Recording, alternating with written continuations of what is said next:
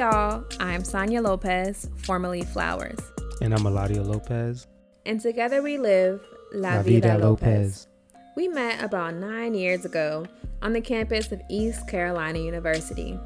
And here we are as a couple seven years later. And now we're married, had a wedding moon in Jamaica. It was a blast. Yeah, man, it was amazing. We had the time of our lives. Wouldn't have done it any other way. Mm-mm. So, why the garden? It's actually a play on my maiden name, Flowers. And the garden, well, it's a place where things grow, right? Well, this podcast is all about personal growth. Oh, yeah. We're planting seeds through the information we're sharing. We're watering them by giving actionable items and examples. And finally, watching ourselves and our ecosystem flourish. We dropping gems, y'all.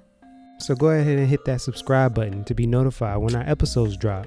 And please leave us a five star review on Anchor, Spotify, or wherever you're listening.